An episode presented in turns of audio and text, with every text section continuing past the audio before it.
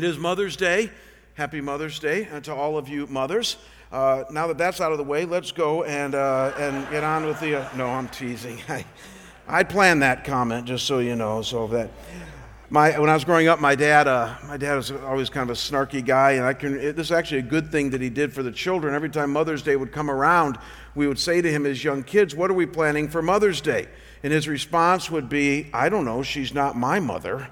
And, uh, and actually, what that did, because my dad loves my mom, what that did is that it put the onus on us to plan Mother's Day. And so, ever since I was a little guy, we uh, planned Mother's Day for mom, and uh, it, it, was a good practice. And uh, I know my kids have planned some things for Kim this afternoon, which is a good thing. Before we pray and get into our topic today, let me set it up by asking you this. Have you ever uh, received something in your life only in hindsight years later to realize what an amazing thing you had? Uh, raise your hand if that's ever happened to you. Most of us have, whether it's a relationship or a thing or whatever. There's lots of times in life where we look in hindsight and, and we realize, boy, I didn't realize what I had at the time, kind of wish I did. As you guys know, I'm a, I'm a car guy. Uh, one of the cars that I owned when I was in high school was an unusual car. It was a 1967 Austin Mini. You'll see a picture of it here.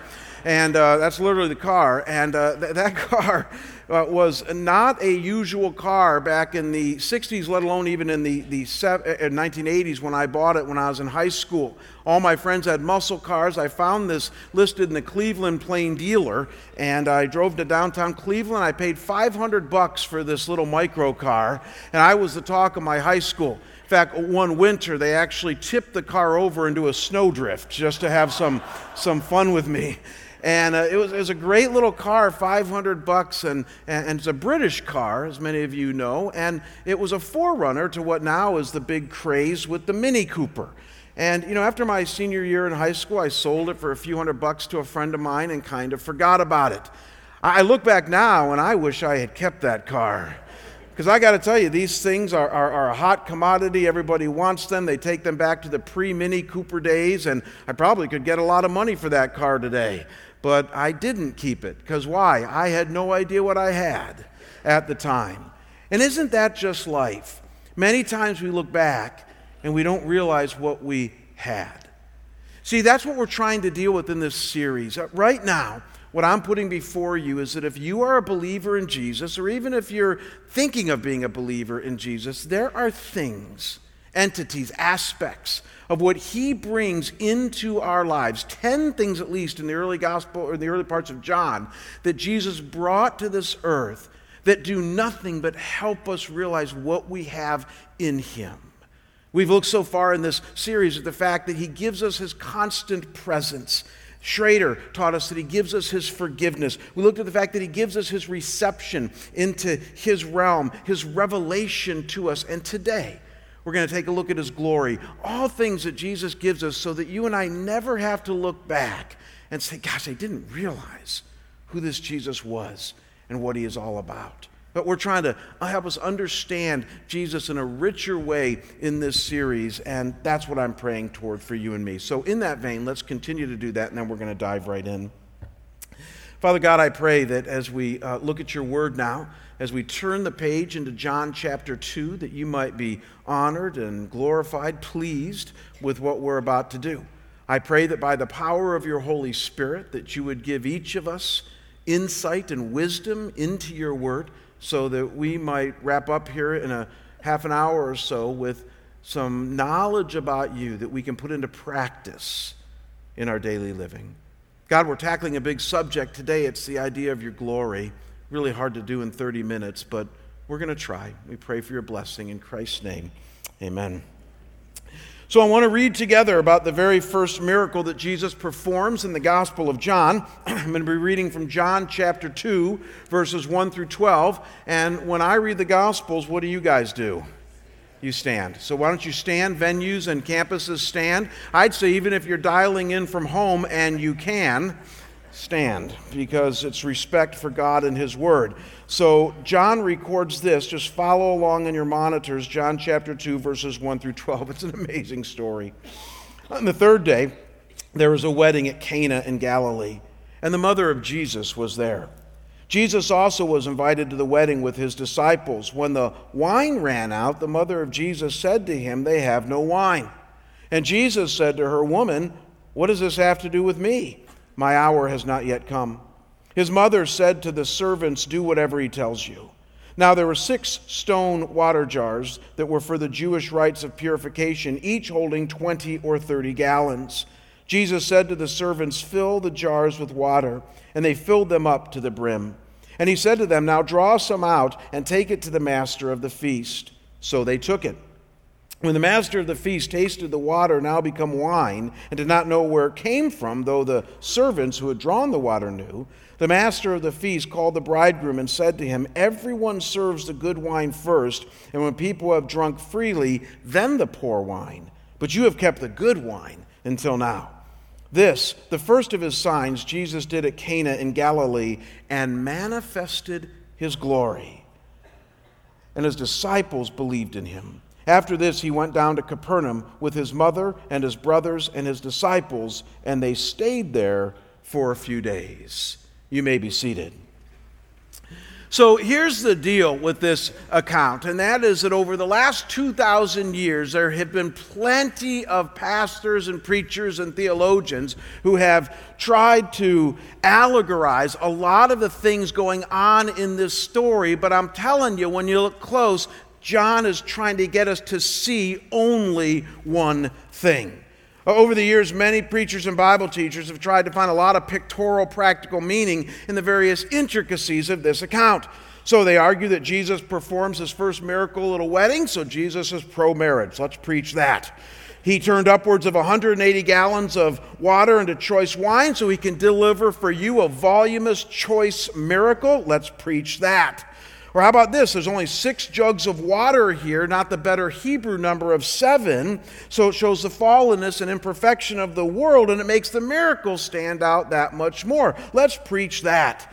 Some have even posited that this entire miracle is one big object lesson concerning the power of God to take us from law to grace even though this passage doesn't mention anything about law or grace. There's no shortage of people who have tried to find subtle, if not hidden, meanings in this passage, and though some of them might be legit, I don't know. What is most clear to me, however, is that John goes to great length to editorialize at the end of this account the core of why he believes, inspired by God, that this all happens. Look again at verse 11. He says this the first of his signs Jesus did at Cana in Galilee. Now, here it is and manifested his glory, and his disciples believed in him. So, why did Jesus do this miracle at this time, the very first one in the Gospel of John, maybe the first one ever? What is the purpose of Jesus revealing himself this way? It's simple. He wanted to manifest his glory, whatever that means, we'll parse it out in a minute, so that people might believe. It's in keeping with this entire series. I'm telling you, the Gospel of John is not that complicated. Jesus shows up on the scene and he reveals certain aspects of himself his presence, his forgiveness, his reception, his revelation. Now, hear his glory for one purpose and one purpose only. And you're going to hear this word a hundred times throughout the Gospel of John so that we might believe. He's concerned about your faith. He's concerned about the composition of your heart. He's concerned about your life and that you believe and trust in Him and not the garbage of this world or all the other things, but in Him. And so everything that He does is bent on pointing you like a neon sign to Himself so that you might believe and trust in Him. He manifests His glory. That's the point of this miracle, so that we might believe. So, if this is true, and I think it is, it's pretty obvious, then the key question becomes well, what then is the glory of God and or Jesus? Have you ever thought about that? I mean, Christians use this word glory all the time. I, I, hear Christians say, Glory to God, glory to God. At Christmas time, we read the Christmas story that's a, in which angels say, Glory to God in the highest, and peace on earth, and goodwill to men.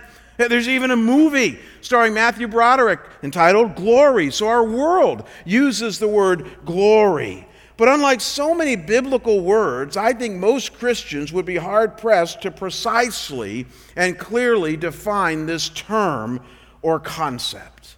In fact, in my study this week, I tried to you know, I was trying to research some, some modern day authors, good theologians, and what, what their one sentence definition is of the glory of God. And one whom I respect greatly basically said, I don't think it can be done.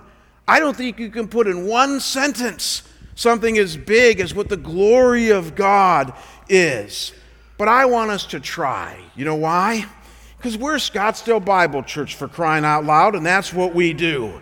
So let's try to take a stab at defining or giving a synopsis of the glory of God in one sentence. And in all seriousness, guys, here's what I think it is.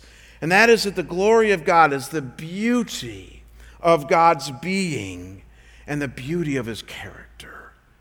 I've thought about this. I've studied the Bibles for, for years. And I think when you add up what the Bible says the glory of God is, it's the beauty of his being and the beauty of his character. So here's what I've noticed over the years, and that is that whenever the Bible refers to God's glory, and it does a lot, it uses this word a lot, it consistently refers now, don't miss this to anything that shines forth from God. I've taught you that before. So, anything that emanates from God, the biblical writers refer to as His glory.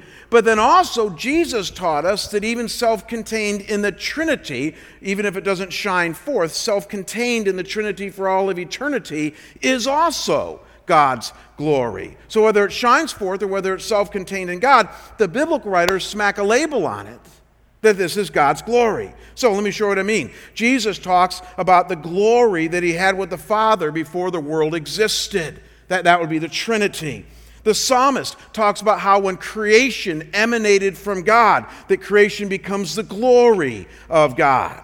The New Testament talks about how Jesus, when he showed up on the scene as the second person of the Trinity, is the literal glory of the Godhead, shining forth God's beauty and being. Even the psalmist says that God's name, Yahweh, Jehovah, is glorious. Why? Because it shines forth from God. And so maybe now you can start to understand more richly how and why Romans 3:23 tells us that as human beings we fall short of God's glory.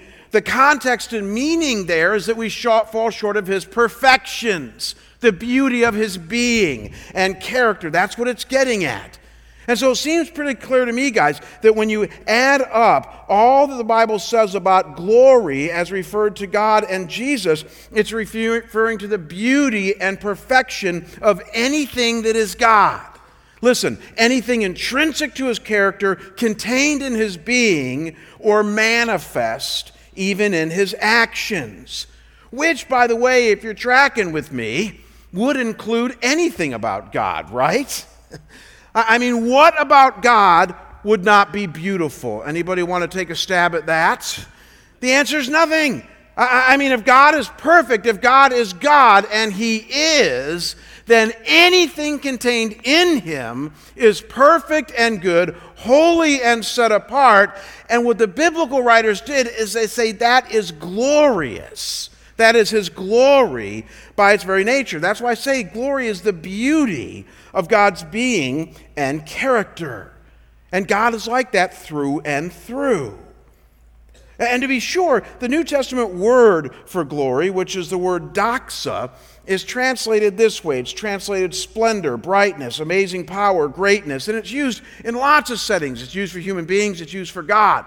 But what's fascinating is that every time we use that word applied to God, it almost always refers to something beautiful or perfect about Him. So, for instance, the Bible tells us that His actions are glorious, like when He created the world, or part of the Red Sea, or came in the form of Christ, or gave us the Holy Spirit. The Bible tells us His attributes are glorious, being all knowing, all wise, all, all powerful, all good. This is going to blow some of you away. His utterances in His Word. Anytime God speaks, it's the glory of God. We'll get more to that here in a minute. This is going to surprise some of you. Even his church, you and I, is referred to as the glory of God. Why? Because it's God moving, manifesting himself in and through his visible church. And so, this is why this somewhat nebulous, subjective term that Christians throw around, glory, is so important and powerful. Please see this. Because when you equate glory with the beauty of God's being and the perfection of his character, you begin to realize that anytime you and I see, understand, or experience this in God, it can't help but make us fall more in love with him and believe, as we're going to see on a whole new level. That's the glory of God. Now, even with this incredibly clear and cogent explanation of the glory of God that I just gave you, I know that there is a still that this is a somewhat nebulous, hard to get into my heart and mind kind of subject. It really is. I mean, it's not an easy thing to get in our heads and hearts around. So, what I want to do is, in the 22 minutes we have remaining, is I want to go back to our story here in John chapter 2, and I want to note three things that Jesus teaches us here about his glory. Three things that do nothing but help us understand it more richly and even long for it more meaningfully in our very lives. And here's the first thing this account shows us, and that is that Jesus shows us his glory. Now, you're going to like this in ordinary life. He shows us his glory in ordinary life. Uh, this is one of the things, without allegorizing this story, that the vast majority of commentators at least point out in a cursory way that this scene that Jesus decided to manifest his glory in was a very ordinary first century scene. It was a wedding. Lots of them happened back then, lots of them happen today. They're special events, but relatively commonplace. And that's the scene that Jesus chose to manifest his glory. And then when you look closely with all the details that John gives us here, because there's quite a few, you can see that John's trying to get us to see the very ordinary, everyday aspect of this wedding. He gives us the town's name, Cana, about eight to ten miles north of Nazareth. Everybody would have known that back then. He tells us about the presence of wine, obviously very important in Mediterranean culture a huge deal at wedding celebrations back then. In fact, some of you don't like this because you avoid wine, and, and probably for good reason. But the reality is, is that the Talmud, an important Jewish commentary, said this about wine in Jesus' day. They said, There is no rejoicing save with wine. That's a dangerous quote for some of you. But the reality is, is that back then, wine was an integral part of a wedding celebration. Not drunkenness, but at least having wine there. And again, everybody would have known that. This is a very ordinary scene. And then you got six stone water jars used for purification. And that sounds super religious, and it is. Mark 7, verses 1 through 4 talks about how the Jewish culture washed hands, not just for cleanliness, but for purification before they ate. And there's a lot of guests here, so six stone water jars. But it's a very ordinary scene. That would have been common at a Jewish wedding. And then you got the master of the feast. This phrase is only used once in the New Testament here, but our best stab is that this is kind of the modern day equivalent of a wedding coordinator. So, again, in the everyday scene, they would have known that. They got a wedding coordinator there. And then you got all the other characters mentioned the bridegroom, the servants, Jesus' mom, his brothers, the newly formed disciples. It's the guest list. You see, all of these things were things that any person in the first century hearing this story or reading it would be familiar with. These are everyday things. A town they all knew, wine, water jars, a wedding coordinator, all the guests. And they lend support to a very ordinary scene being painted here. Now, watch this, in which Jesus decides to manifest his glory. And if that doesn't do something for you, I don't know what will. Because that's the point, guys, is that Jesus loves to manifest his glory in and through our everyday, ordinary aspects of life. He does. He loves to break into the mess of your life and show up in the mundane, ordinary aspects of it and give you a glimpse of his glory a glimpse of anything that might emanate from him, a glimpse of his beauty, so that you might know for who he is. I'm telling you guys, this idea of this glory, from us, this is the epiphany we need to have today. We need to realize what we have in Jesus and the opportunities before us each moment of each day. You're saying, well, how, how, does he manifest his glory still today? Let, let, me share with you a few things here. You can look up here on the screen, but just some everyday things that you and I do that I'm not sure we realize how glorious they are. Uh, the first thing is, is that he loves to reveal his glory in the Word of God. I, I, I said that earlier. Uh, God loves to speak to you. Do you know that? he does. He, he loves to tell you he loves you. He loves to speak truth to you. He loves to help you understand him. And one of the primary, the primary way he speaks to us is through his written word, so that when we read it and we understand it, and when we realize new and fresh things about him, now don't miss this. The Bible says that's glorious. The Bible says that's his glory. And some of us need to start seeing it that way. I mean, when we start our day and we read the daily bread, or we open up and have our little devotional time, and we say, oh, that's a nice thought about God, and then we go on our way. What you don't miss, what you don't realize, is that you just smacked up into His glory. He just revealed something about Himself to you. The God of all eternity, the maker of heaven and earth, the Redeemer of your very life, just broke through and revealed something to your mind and heart. And you want to ask, What's for breakfast? The reality is, is that that's a holy moment. That's a good moment. And again, I'm not trying to brag here because I'm really I'm not as spiritual as many of you guys try to make me out to be. But I get to study the Word every week, and there are times when I just take a breath, I sit back in my chair at my office and at home, and I say, "Oh my gosh, I just realized something about God, and what a holy moment this is." And I just pause and I say, "Thank you, God. That's His glory, and you and I get to experience that on a regular basis." Or how about this one? He loves to reveal, reveal his glory in our daily relationships. You know what's sad sometimes about the Christian life is that we reach out and we love others in His name and we pray for them, we encourage them, we even long suffer with them. At times we might even speak truth to them because that's a good thing to do. And I'm glad that we all do that because that's the nature of Christian and loving relationships. What you don't realize is that Jesus says that when you do that stuff and that He moves and breathes in that, that's His glory.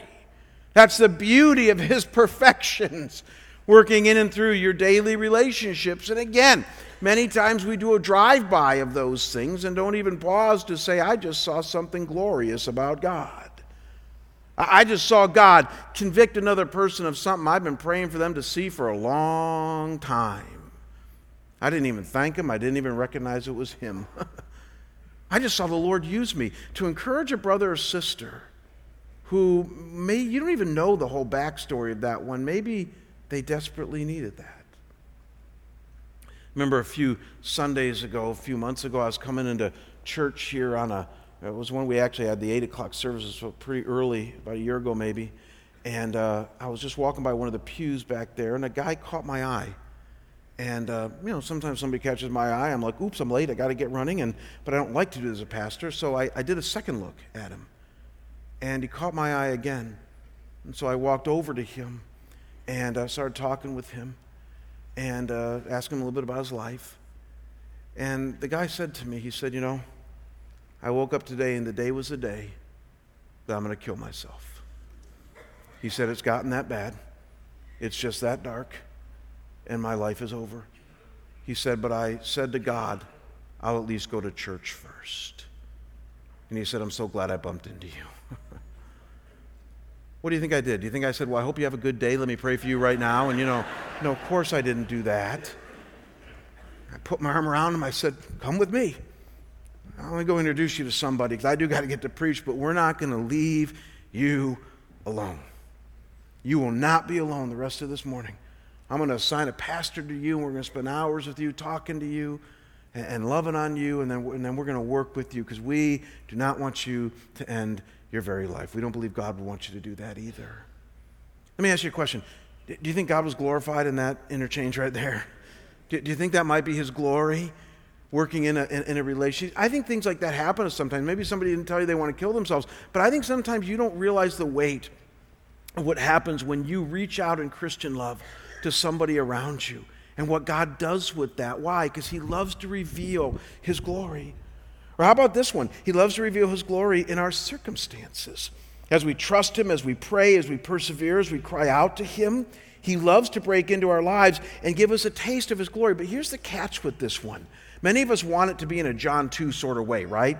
We say, if you're going to give me your glory, you better change water into wine. And it better be all six jugs, God, because I want a big miracle from you. Otherwise, it's not your glory. And I sit there and go, Really, really? That's the game you're going to play with God? What if He wants to give you His glory like He did to Elijah in the middle of the desert or with Moses in the cleft of the rock in a still small voice? What if He'd rather show up and give you Himself as a sense of His glory rather than just changing all of your circumstances? Let me ask you, church, would that be enough?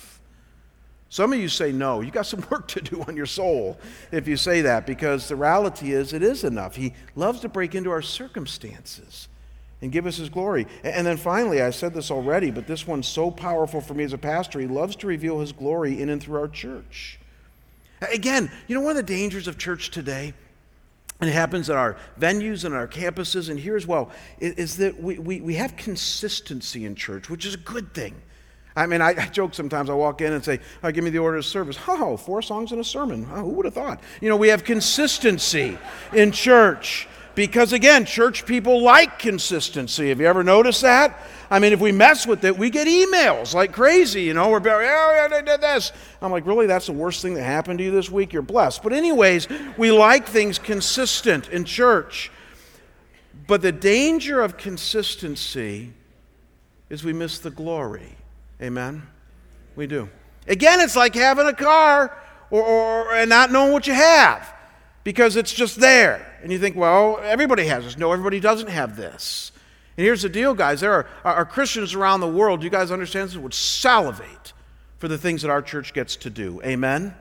They'd salivate for a public worship service. They would salivate. I, I, was once in China and we were getting ready to do a Bible study and we started to praise and sing. And the leader actually looked at me and said, Could you keep your voice down? Because we can get persecuted if they find out. I couldn't even sing loud. You and I get to sing at the top of our voices. Amen?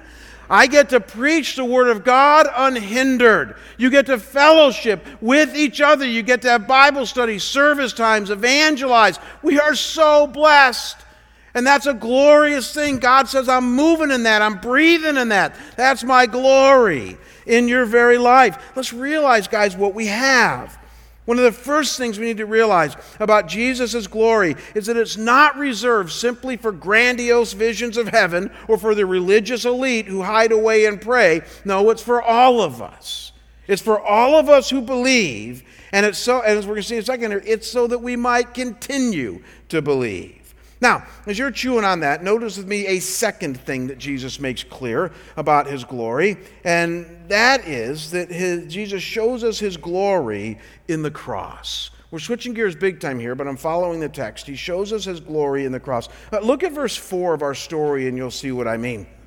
It's fascinating what happens here. The wine runs out, and Mary comes to Jesus and says, They have no wine. Which, by the way, most Bible experts take to mean Mary saying this You're the Son of God. The angels revealed that one to me. So let's kick in the divine resources and see some action. That's what Mary is saying here. It's not a simple statement of her just saying, Hey, they have no wine, and you're my son, you know. No, you're the Son of God. Let's see a miracle. That's essentially what Mary is hinting at. And in verse 4, Jesus gets it, and he says this He says, Woman, what does that have to do with me? My hour has not yet come. Now, let's get one thing out of the way right now. When Jesus refers to her as woman, that's not as cold as it might seem. If I said that to my mom today, that would be a cold response. If I said to her, woman, you know, that would not be a good thing. I would be in trouble. But when Jesus uses the word woman, and we translate here woman because it's the Greek word for woman, uh, it actually back then was a term of respect. But here's the deal about it it was a very formal term of respect. It would be the best equivalent would be madam. You saying madam? What does that have to do with me? It, rarely was it used of a son to a mother because it was too formal. So why would Jesus use that word there? What most commentators point out is that he's moving here from being her son to the Son of God. She addressed him as the Son of God, right? Hey, do something about this. The angels revealed who, I, who you are. Okay, if you want to deal with me on that level, Mom, then woman, what does this have to do with me? And then he says that very complicated phrase for some people. It doesn't have to be, uh, my hour is not yet come. What hour do you think he means? It's not the hour of a miracle. Some people say that, you know, the hour for me to reveal who I am. That's not what it is. Jesus actually used that term, that phrase, my hour has not yet come, four more times before chapter 12. Chapter 12 begins the very last week of Jesus' life. And then four times over the next three years, John will record Jesus saying, My hour's not come, my hour's not come, my hour's not come. But then look at John 12, verses, where am I at here? Uh, 23 and 24. And, and look up at your monitors and look at how Jesus finally uses this phrase, and now you will see. He says, The hour has come for the Son of Man to be, here it is, glorified. Truly I say to you, unless a grain of wheat falls into the earth and dies, it remains alone. But if it dies, it bears much fruit. So this was said in the very last week of Jesus' life, and he's obviously referring here to his death his death on a cross for our sins. And I don't find it a coincidence that he ties glory to his death. He says, My hour has come, and it's the purpose for I came. It's to reveal another glorious aspect of God. Now, watch this, guys. Namely, for me to go and atone for your sin so that you no longer have to live under the burden of guilt, but you can know God your Father freely and start to take off from this point in life and walk with Him. That's what Jesus is saying here. And again, what most Bible experts point out is that he's equating the cross and his death with glory. Why? I told you this earlier. Anytime we see something beautiful about God, it's his glory. And only God could take something as dark and sinister and awful as a first century cross which was the place of capital punishment for criminals. Only God could take that, completely flip it around, and say, This is going to be the place that I display my glory for your sin, for your very life. So, glory in the cross. And that's why, by the way, that, well, it's covered now by the screen, oops. That's why, by the way, that Christians for 2,000 years have taken that dark death symbol, a cross, and made it into a symbol of what? Life because the cross is a symbol of life for those of us who understand why Jesus went to it. And even more, don't forget, you and I are asked to take up what? Our cross and follow him. Now, isn't that rich? See, here's why that's rich. We're asked to take up our own cross, our own sufferings, our own trials. You all have them, our own issues that we all wrestle with, our own demons. We're asked to take that up every day and drag that into our relationship with God and walk with Him, which is one of the most beautiful things about His grace. And many of us bemoan that. We sit there and say, well, there's no glory in that. I mean, you don't say it that way, but that's what you think. There's no glory in that. But God turns around and says, oh, yes, there is. There was glory in my son's cross, and guess what? There is glory in your cross. Simply put, guys, he loves to enter into your mess and shine his beauty. He loves to enter into the continual mess of your life and work His power, His grace, His goodness in and through your mess. He loves to show up in ordinary life, He loves to, to glory in the cross. And then this leads us to a third and final thing that this account teaches us about his glory. And we've been stating this all along, but it's a really good note to end on, and it's got a unique twist. And that is that Jesus shows us his glory to keep us believing. Now, notice that I didn't say there, because I've said it earlier, he shows us his glory so that we might believe. That's what the text says there. But when you look close at the text, it's actually meaning in many ways to keep us believing. Let me show you. Verse 11, let's read one last time, says this This, the first of his signs, Jesus did at Cana in Galilee, and manifested his glory, and his disciples believed in him. You, you know what commentators wrestle with in this passage here, and tell me if you didn't maybe think this, is that if you're tracking with it, you go, well, didn't the disciples already believe in him? Right? I mean, it says of Nathanael, like just a few verses before, that Nathanael believed, literal quote, and he even believed that Jesus is the Son of God and the King of Israel. So that seems pretty clear to me.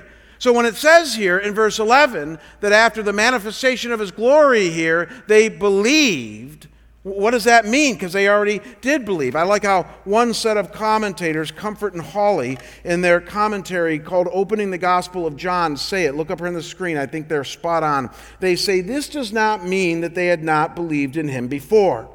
Evidently, they had believed, or they would not have started to follow him. In fact, Nathanael believed Jesus be the Son of God and the King of Israel.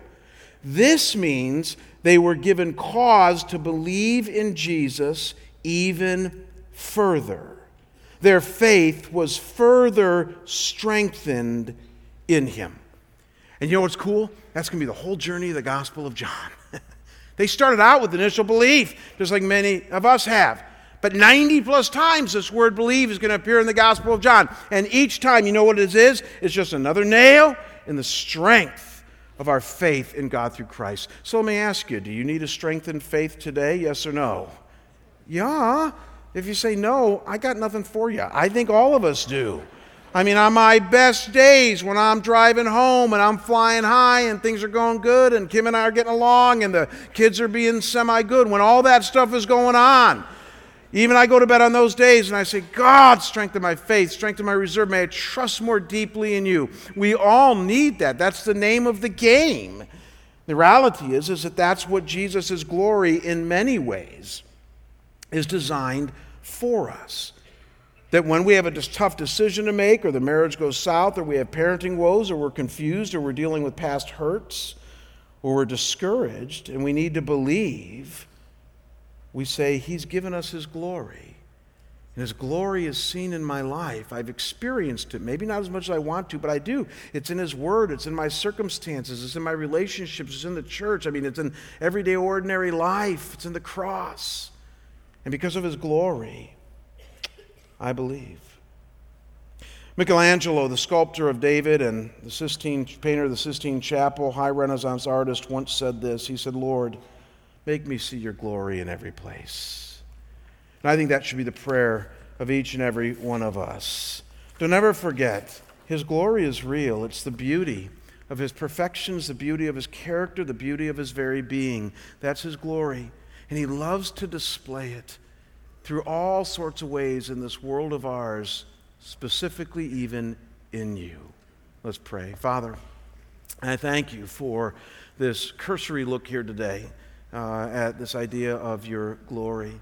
And God, I can't pretend to do justice to such a topic as this, but we've tracked closely, God, this story of Jesus who manifested his glory at this time. And I pray, God, that there would not be one of us here today, whether at our venues or campuses or here at Shea or watching online, that would escape the implications of this for our lives.